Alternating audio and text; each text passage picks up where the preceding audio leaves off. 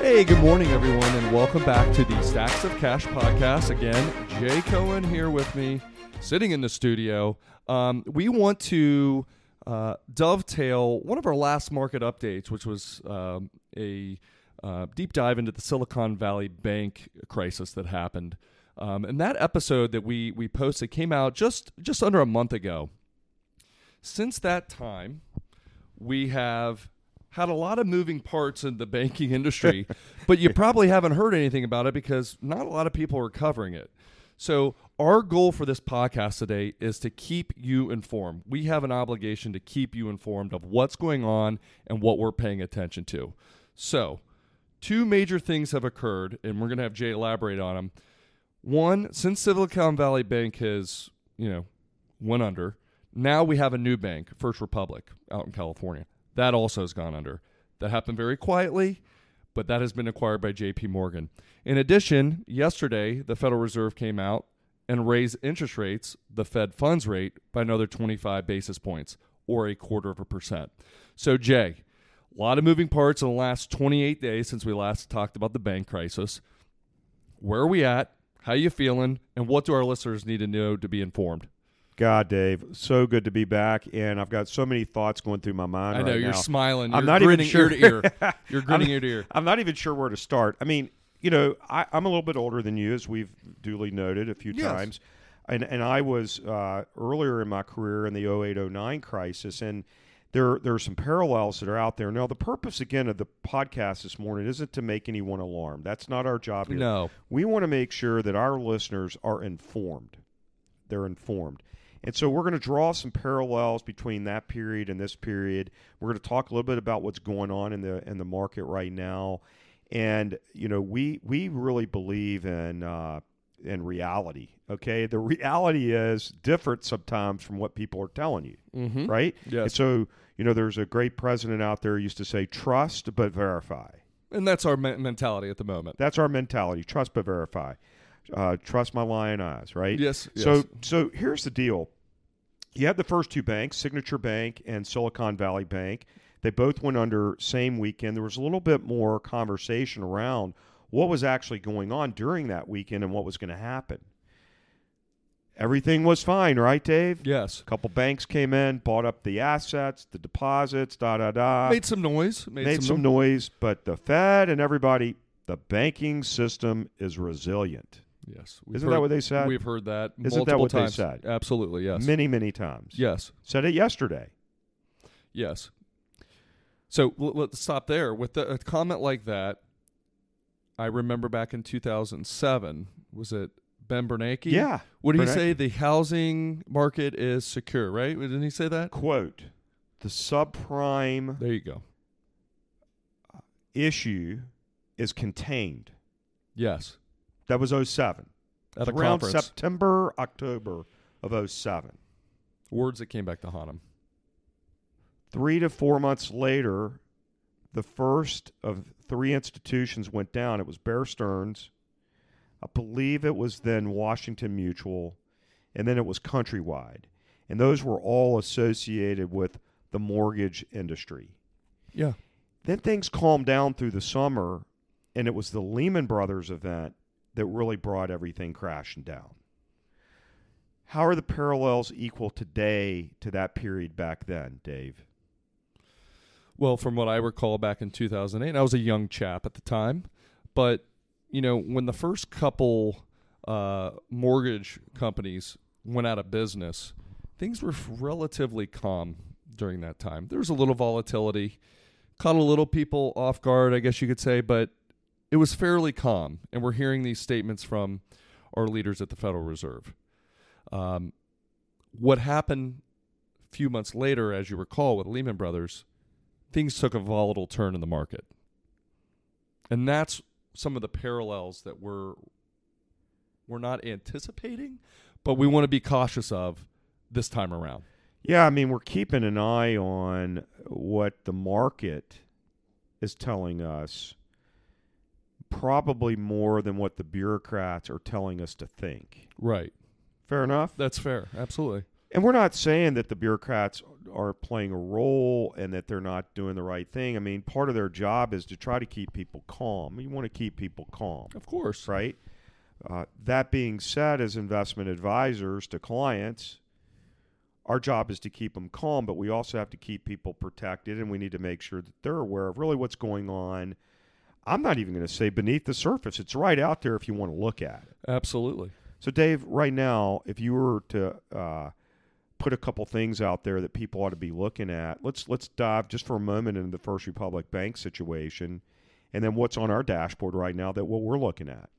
Yeah, one of the things uh, that you should think about is start start following some of these smaller regional banks uh, to see how they're performing over time. I mean, if you have a watch list on your iPhone or Android, maybe throw a, a few of those names up there, like a Truist or a Regions. Jay, what were some other ones they should? Uh, KeyBank, KeyBank. uh, KeyBank. Uh, let me throw out the symbols here real quick. So Truist is TFC.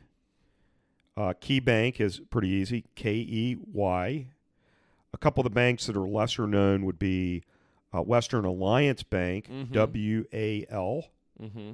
Pacific West, I think, is P A C W, and Zions Bank, Z I O N, and then also Regions Financial, which is R F. These are big regional banks whose stock prices have come down materially over the last several Yeah, months. and, and we're not saying buy or sell these. Just No. watch them. Just Keep watch them because that will give you that will be your barometer of what's happening in the banking industry. Here's a fun fact I heard yesterday on my way home, Jay.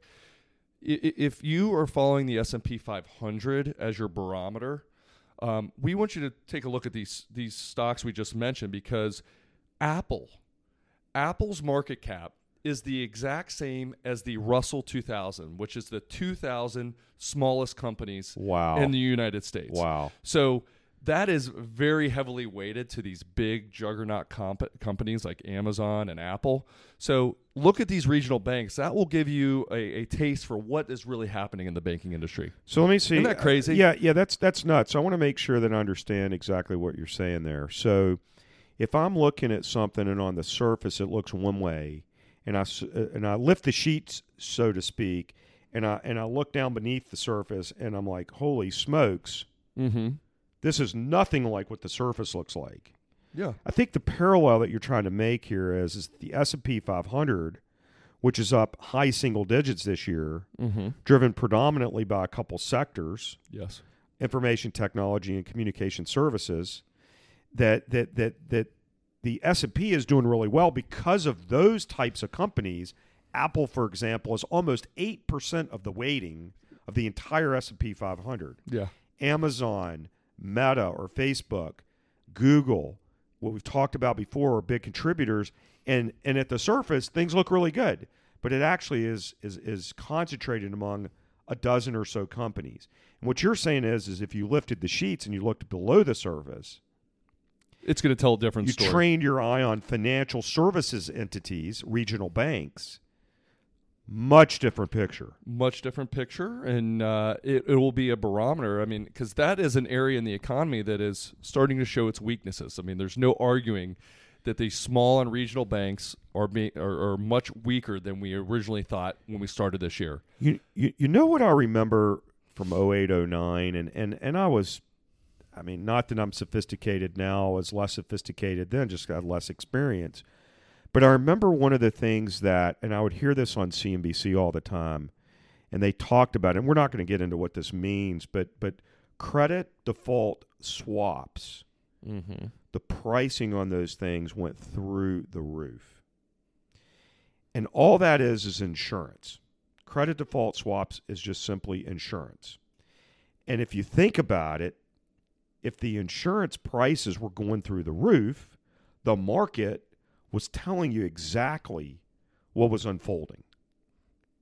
the market is usually the uh, quickest and most accurate indicator so that makes sense Yeah, so the parallel today being if you want to focus on what are the things that are the the the indicator and indicator would be certainly the regional banks. And why why Dave, you know, regional banks versus the mega banks. And the megas are going to be like JP Morgan, Citigroup, Wells Fargo, Bank of America.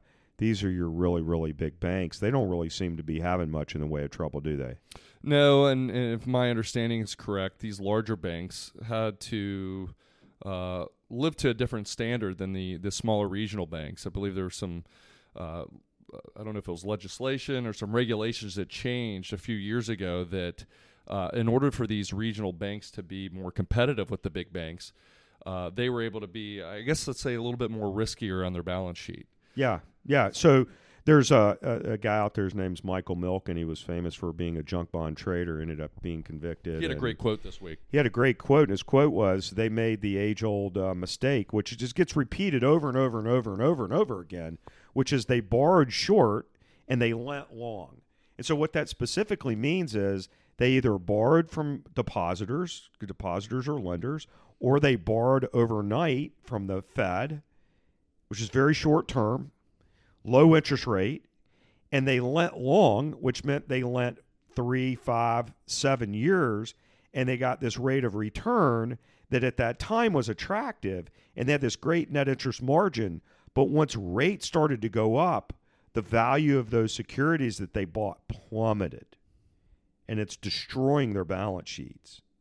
That's what, and we've talked about it before. That's really what's going on, right? Yeah, I know, and, and we always have this just general general thinking that hey, when interest rates are rising, that's really good for banks. They have more yeah. margin. Well, well, well run banks, it's good for them, but not if you're long on the duration curve and you're investing and uh, very far out, seven, five years from now, and, and and you know, on the heels of yesterday, again, the Federal Reserve came out and raised interest rates 25 basis points.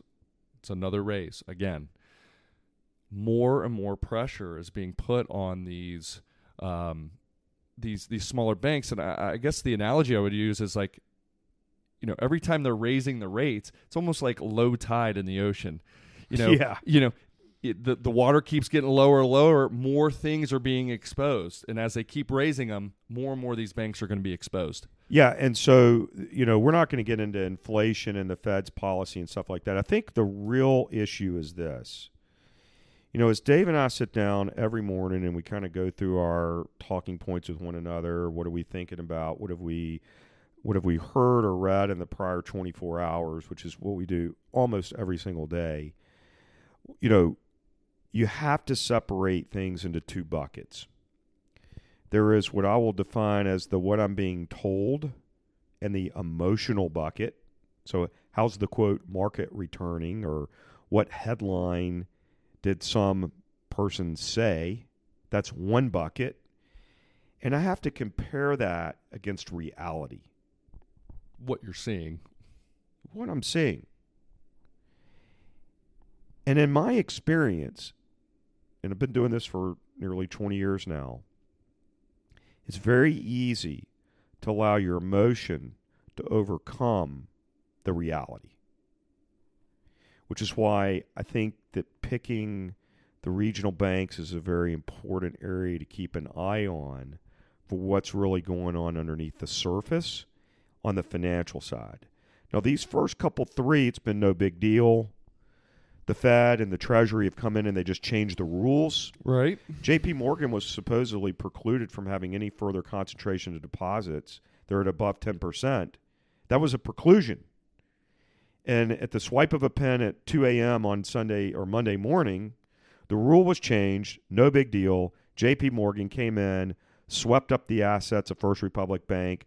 No fuss, no muss. The market was calm. No big deal. It was very calm on Monday. Very calm. And you can't fight the ability of the rules to be changed and the bureaucrats to make it up as they go. You can't fight that. But at some point, the law of physics is irrefutable. It's irrefutable. So, you know, as we wrap up here, our belief is uh, it's time to be cautious. It's time to be careful. We're not calling for an imminent demise of anything. We're just saying be careful. Trust your eyes. Trust what's reality. Check that against the emotional side of the equation. Check that against what people are saying to you that have an agenda just make sure you're balanced in your approach. And as always, we thank you for tuning into Stacks of Cash podcast. Hope you'll listen again. Please, as always, feel free to share with your family, your friends, your coworkers, and even people you don't like. Thanks so much. The information in our podcast are the opinions and viewpoints of the moderators and guests only. For information and disclosures regarding Monterey Wealth and its professionals, please go to www.montereywealth.com and select the firm disclosures link under the About tab.